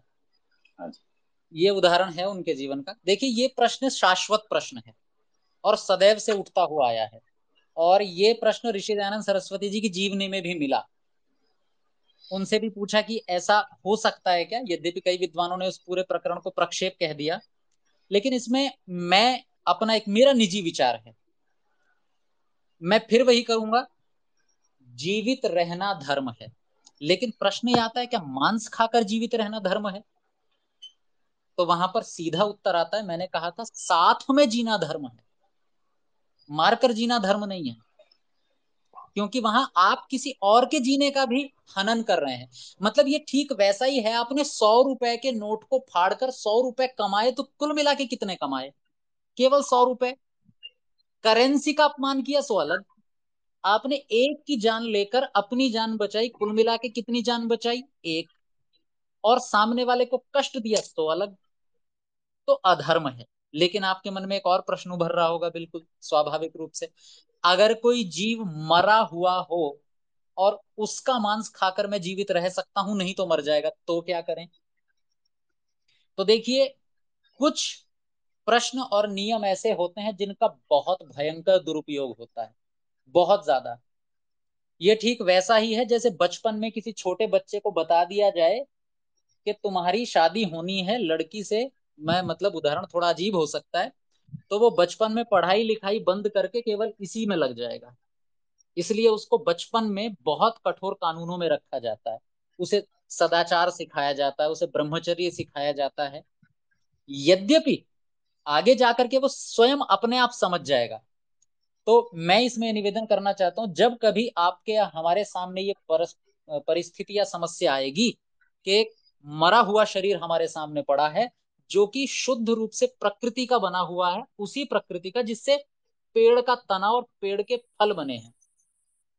तब शायद आपको पूछने की आवश्यकता नहीं पड़ेगी कि ये धर्म है या अधर्म है, लेकिन अगर इसमें शास्त्रों में कुछ लिख दिया जाता या मैं अभी कुछ बोल दूँ तो उसका इतना दुरुपयोग होगा कि मांसाहार एक तरह से वैधानिक, शास्त्रीय घोषित होने लगेगा। इसलिए ना शास्त्रकारों ने इस विषय में कुछ कहा, ना महापुरुषों ने कहा और ना ही कहना चाहिए। क्योंकि जब ऐसी परिस्थिति आती है तो ज़रूरत ही नहीं पड़ेगी शास्त्र उठाने की। आप स्वयं अपने आप उचित निर्णय लेंगे। थोड़ा और क्लैरिफाई करता हूँ कि हम इतिहास में देखते हैं कि भाई क्षत्रियों ने मुगलों से संधि करके अपनी बेटियाँ वहाँ पे ठीक है, अपनी बेटी का वहाँ पे बिहा कराया। एक दृष्टि से देखे तो उन्होंने विधर्मी के साथ विवाह करके अधर्म किया और दूसरी दृष्टि से देखे तो एक कन्या की बलि देके उन्होंने हज़ारों महिलाओं के सतीत्व और हज़ारों महिलाओं हज़ारों लोगों के जीवन की रक्षा की। तो मैं इसको आपात धर्म मानूँगा या फिर ऐसा मान लेते हैं कि भाई आपातकालवश कभी कभी हमें मूर्ति पूजा या मृतक श्राद्ध आदि का समर्थन करना उसको आप थोड़ा सा भटक रहे हैं। उन्होंने उन कन्याओं की रक्षा के लिए अपनी बेटी नहीं दी थी। उन्होंने अपने राज्य की रक्षा के लिए दी थी। उनको राज्य प्रिय था। तो ये आपात धर्म नहीं है। ये तो नपुंसकता ही कहलाती है। और ऐसी चीज़ें जो है वो उदाहरण में मतलब हमारा आदर्श नहीं हो सकती है। मान्य गिरीश जी भी शायद कुछ कहना चाह रहे हैं। गिरीश जी जी। जी जी इन्होंने जो आपद धर्म के अंदर मांसाहार वाली बात की उसके दो उदाहरण दूँगा मैं हाँ। आचार्य रजनीश ओशो बौद्धों की एक टीका करते हुए कहते हैं कि एक बौद्ध भिक्षुक ठीक उसी प्रकार से हाथ में भिक्षा का पात्र लेकर के तथागत जैसे वस्त्र पहन करके जंगल में जा रहे थे उन्हें भूख लगी थी पर आदेश ये था कि मांगना नहीं, जो पात्र में आ जाए वो खा लेना है। तो वो मांग नहीं सकते थे। और अचानक ऊपर से चील के पंजे से एक मांस का टुकड़ा गिरता है और उस बौद्ध भिक्षुक के भिक्षा पात्र में आके गिर जाता है। अब उनको बहाना मिल गया। कि कहा यह है कि मांगना नहीं तो मैंने मांगा नहीं। कहा यह है कि भिक्षा पात्र में जो आ जाए वो खा लो। लेकिन ये तो मांस है। मांस खाने की मनाही है। तो आगे थोड़ा सा पहुँचे तो खूब सारे भिक्षुक बैठे हुए थे, उनका गुरु भी था। उन्होंने अपनी शंका रखी कि न तो मैंने मांगा है, किंतु मेरे पात्र में ये मांस का टुकड़ा आ गया, क्या करूँ? तो भिक्षुकों के दल ने यह तय किया कि जैसा तथागत ने कहा है, मांगना नहीं और जो पात्र में आ जाए खा लो। तो उसने वो खा लिया।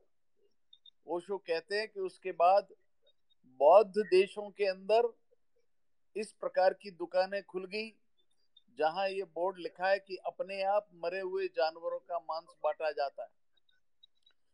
वही कहते कि इतने जानवर कैसे मरते हैं? तो वो उन्होंने कली खोल दी, रास्ता खोल दिया, गली खोल दी, मांस खाने के लिए। तो सीधा सीधा सॉल्यूशन ये है कि विद्वानों ने एक बहुत बड़ी सूची तैयार कर दी है। और हमारे विद्वान लोग एक सुक्ति कहते हैं कि विष्णु कर्माणी पश्यति, ईश्वर उसके कर्मों से दिखता है। और उसने मनुष्य के अंदर शाकाहारियों में और मांसाहारियों में जो भेद बनाया है वो ईश्वर को आदेशित, ईश्वर द्वारा आदेश किया गया। आपके मुँह में दाढ़ है, मांसाहारियों में दाढ़ नहीं होती है, आपको चबाना पड़ता है, वो निगलते हैं, और पचासों चीज़ें आप सब लोग जानते हो। हमारी आंत लंबी होती है जो शाकाहार के लिए होती है, उनकी आंत छोटी होती है जो मांसाहार के लिए होती है। मनुष्य मांस बिना मसाले के नहीं खा सकता है, वो बिना मसाले के खाते हैं। तो ये आपके लिए विहित कर्म नहीं है। बहाना कर्म हो सकता है। और एक डायलॉग कहा गया है कि लम्हों ने खता की सदियों ने सजा पाई। एक छोटा सा विषय होता है। निजी स्वार्थ के अंदर हम अपने सिद्धांतों को बदल देते हैं और वो जमाना उसको भुगतता रहता है। चाहे राजे महाराजाओं ने अपने डोले दिए सामूहिक शक्ति से नहीं लड़े इसलिए बाद में ऐसा नौबत आई कि उनको डोले देने पड़े। तो लम्हे खता करते हैं सदिया सजा पाती है। धन्यवाद। बहुत अच्छा स्पष्टीकरण धन्यवाद। और कोई प्रश्न हो किसी का तो पूछ सकते हैं। आ, जी आचार्य जी। मेरा प्रश्न है जी। जी आचार्य जी मेरा प्रश्न ये है कि जो क्षमा जो बोला गया धर्म के लक्षणों में ये क्षमा का अधिकारी कौन है? हम सबको क्षमा तो कर नहीं सकते। हैं और किस किस दंड को क्षमा किया जाए और किस दंड को क्षमा नहीं किया जाए? जो अज्ञानता पूर्वक है ना? अज्ञानता पूर्वक जो त्रुटि कर देता, वो क्षम्य है। लेकिन जान जान करके भी वही काम कर रहा है, जैसे पृथ्वीराज के समय मोहम्मद गोरी बार बार उसी गलती को दोहरा रहा था, एक बार क्षमा करा, दो बार किया। सत्रह बार क्षमा करना फिर वो तो मूर्खता कहलाती है ना। तो ऐसे जो आतताई है, अधर्मी है, उनको क्षमा नहीं करना। लेकिन जय से अपने घर में बालक है और वो भूल से कोई घड़ा फोड़ देता है, खेलते हुए कुछ नुकसान कर देता है, परिवार के सदस्यों में जब कोई बात आती है, अपने पड़ोसियों के साथ कोई बात आती है तो छोटी मोटी बातों को क्षमा करना चाहिए, जो व्यक्ति करता है, लेकिन जो जानबूझ के उसी चीज़ को दोहरा है और फिर क्षमा की याचना करे तो उसे क्षमा नहीं करना। नमस्ते जी ईशान जी। आचार्य जी मेरे दो क्वेश्चन थे। एक का आधा भाग तो ऋषि जी ने पूछ लिया है। उसी पे मुझे पूछना था अगर मान लीजिए किसी के जान पे आ रही है किसी एक एक आदमी के जान पे आ रही है तो क्या हम्म। उस समय वो अपनी जान बचाने के लिए वेद विरुद्ध काम कर सकता है? जैसे झूठ बोल दिया या फिर कुछ भी कर दिया जो हमें नहीं करना चाहिए अधर्म है। वो उस समय अपनी जान बचाने के लिए करे। और एक दूसरा कंडीशन है कि उस समय बहुत लोग हैं और उस समय उन लोग को बचाने के लिए उस समय वो अधर्म कर दे। तो दोनों में से कौन सा सही रहेगा और दोनों परिस्थिति में क्या करना चाहिए? और दूसरा बात मैं बिहार के क्षत्रिय परिवार से आता हूँ तो मैंने शुरुआत में जब तक मैं आर्य समाज और इनसे नहीं जुड़ा था तो मैंने भी मांस खाया है। तो क्या उसका तो क्या अगर एक समय तक खाते रहे उसके बाद छोड़ दे तो क्या वो वो प्रायश्चित हो जाता है या फिर वो दोनों अलग रहता है? और ईश्वर कौन से पाप कौन सी गलतियों को क्षमा करते हैं और कौन सी गलतियों को नहीं क्षमा करते हैं? देखिए आपने तो कई प्रश्न पूछ लिए। ईश्वर तो किसी भी गलती को क्षमा करता ही नहीं। ठीक है जो आपने अच्छा काम किया है पुण्य का तो उसका फल मिल जाएगा पाप का किया है तो वो भी आपको करना है। अगर क्षमा वैदिक जी। अगर हमें उसकी जानकारी ना हो कि हम ये गलती कर रहे हैं तब भी। हाँ बस बात इतनी ही है कि किसी व्यक्ति ने जानबूझ करके अपराध किया योजनाबद्ध तरीके से है ना? जैसे किसी ने किसी की हत्या की है तो पूरा प्लानिंग करके की है योजना पूर्वक की है और एक व्यक्ति सड़क पर जा रहा है और हमारी गाड़ी एकदम जो है उसका ब्रेक फेल हो गया और हमारी गाड़ी उस व्यक्ति से टकरा गई और उस व्यक्ति का देहांत तो हो गया तो वो हम नहीं चाहते थे, फिर भी वो हमारे मतलब हमारे वाहन के द्वारा उस व्यक्ति का मृत्यु हुआ। तो जो अज्ञा मतलब अनचाही जो हम नहीं चाहते हुए भी कुछ हमारे से त्रुटियाँ हो जाती है, उसका दंड निश्चित रूप से कम मिलता है। लेकिन योजना बना करके और उस प्रकार से यदि कोई जानबूझ के करता है तो उसका दंड फिर पूरा मिलता है। अब इसी बात को अन्य तरीके से देखें तो मनु महाराज ने ये कहा क्योंकि ब्राह्मण कह रहे हैं, ज्ञानी व्यक्ति को कहते हैं। एक वही गलती यदि ब्राह्मण करता है तो उसको चार गुना दंड मिलना चाहिए। और शुद्र व्यक्ति अज्ञानी को कहते हैं, जो पढ़ा लिखा नहीं है, कम समझ है। वही की वही गलती, जैसे किसी दुकान से ब्राह्मण ने भी एक फल चुरा लिया और शूद्र ने भी चुरा लिया। तो मनुस्मृति के अनुसार शूद्र को दंड कम मिलेगा और ब्राह्मण को उससे चार गुना मिलेगा।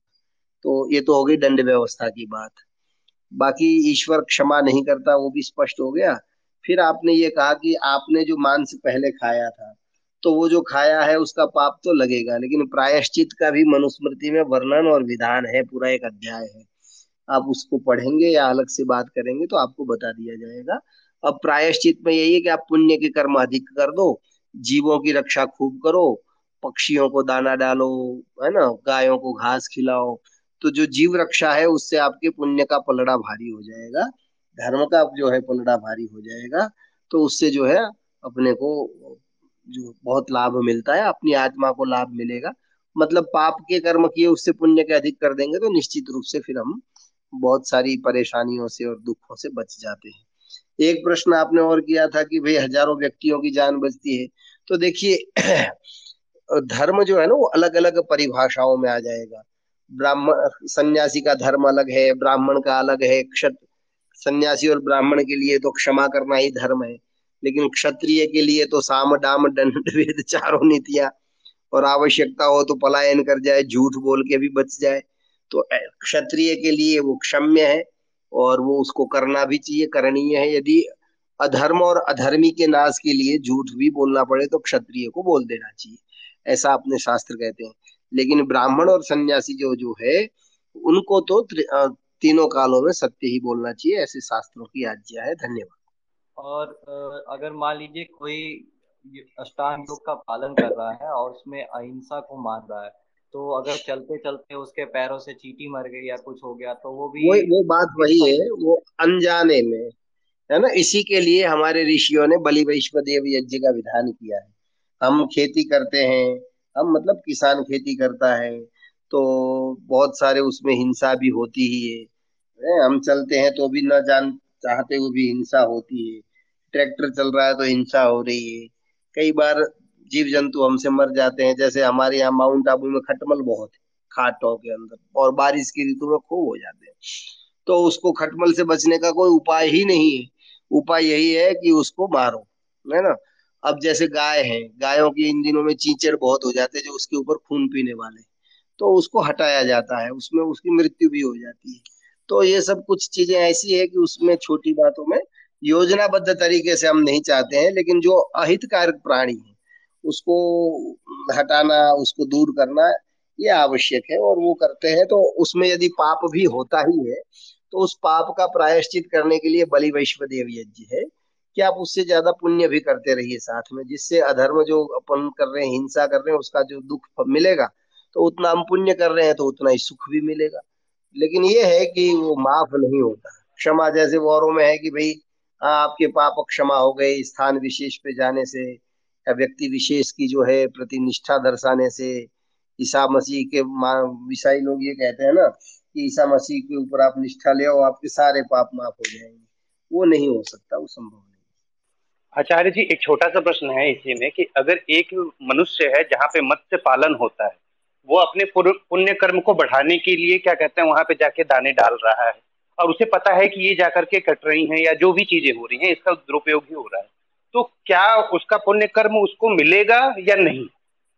मैं आपकी बात समझा ही नहीं आवाज़ थोड़ी तेज है ना थोड़ा धीरे करिए तो स्पष्ट आवाज़ नहीं हाँ जैसे कि जैसा कि आपने बताया कि पुण्य कर्म के लिए आपको चाहिए तो आप मछली को दाना दें या पंछियों को ये हाँ, जो भी जीव जंतु है अन्य हाँ, मनुष्य को मनुष्य हाँ, गरीबों को तो मनुष्यों को भी दे सकते हैं हम्म। अगर एक एक मनुष्य अगर अपने पुण्य कर्म को बढ़ाने के लिए उस स्थान पे हम्म। जाता है जहाँ पे मत्स्य पालन हो रहा है जहाँ पे हम्म। उनको पता है कि मत्स्य पालन किस लिए होता है खाने के लिए हो रहा है तो क्या वो उसके पुण्य कर्म तो बढ़े मूर्खता है ना ऐसा नहीं है मूर्खता का काम मूर्खता है तो फिर क्या कहते हैं, वो तो कटेंगी भी ना।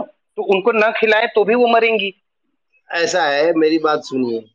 हम खिलाएँगे तो हमको तो पाप पुण्य होना ही होना है। जो और जो मारेगा, उसको जो है पाप होना है। तो अपने को पुण्य कर्मा है। अब और जैसे जब मत, हमको जब पता है मतलब एक तो होता है अपन जो तर्क करे, वो तो ठीक है। तर्क के साथ साथ एक कुतर्क भी आ जाता है। तो कुतर्क में क्या होता है कि भाई हमें, हम जैसे अपन को ये स्पष्ट है कि भाई नीति शास्त्र में कहा, सांप को दूध नहीं पिलाना चाहिए। है ना? अर्थात जो हानिकारक कर्म है, अब जैसे हमें पता ही है कि भाई ये व्यक्ति जिसको मैं रोज दाना खिला रहा हूँ, रोज दूध पिला रहा हूँ, वो कल उठ के दूसरों को मारेगा, नुकसान पहुंचाएगा, वो प्राणी करेगा या उसका मालिक करेगा तो अपनी बुद्धिमत्ता, भगवान ने बुद्धि इसीलिए दी है कि ऐसा नहीं करना है, और भी उसके बहुत सारे रास्ते हो। ज़रूरी नहीं कि आप उसी मछली को खिलाओ जो मत्स्य पालन कर रहा है। आप तालाब की मछली को खिला सकते हैं, आप कुत्ते को रोटी डाल सकते हैं, आप विकलांग को जो असहाय है, अनाथ है, मनुष्य है, उसको खिला सकते हैं, उसको शिक्षा में मतलब ये तो बलि वैश्वदेव यज्ञ का अर्थ है ये अपाहिज को दे सकते हैं कौड़ी को दे सकते हैं, कुष्ठ रोग वाले को दे सकते हो, है ना, प्रज्ञा चक्षु को दे सकते हो, किसी को भी दे सकते हैं, हमसे भिन्न अर्थात हमारी आत्मा से भिन्न, जो चाहे वो प्राणी जो भी किसी भी योनि में है, वो मनुष्य है, मनुष्य से भिन्न योनि में है उसकी अस, उसकी असहयोग जो असहाय आत्मा है अर्थात जो कमज़ोर है उसका सहयोग करना उससे पुण्य बढ़ता है ये बात है।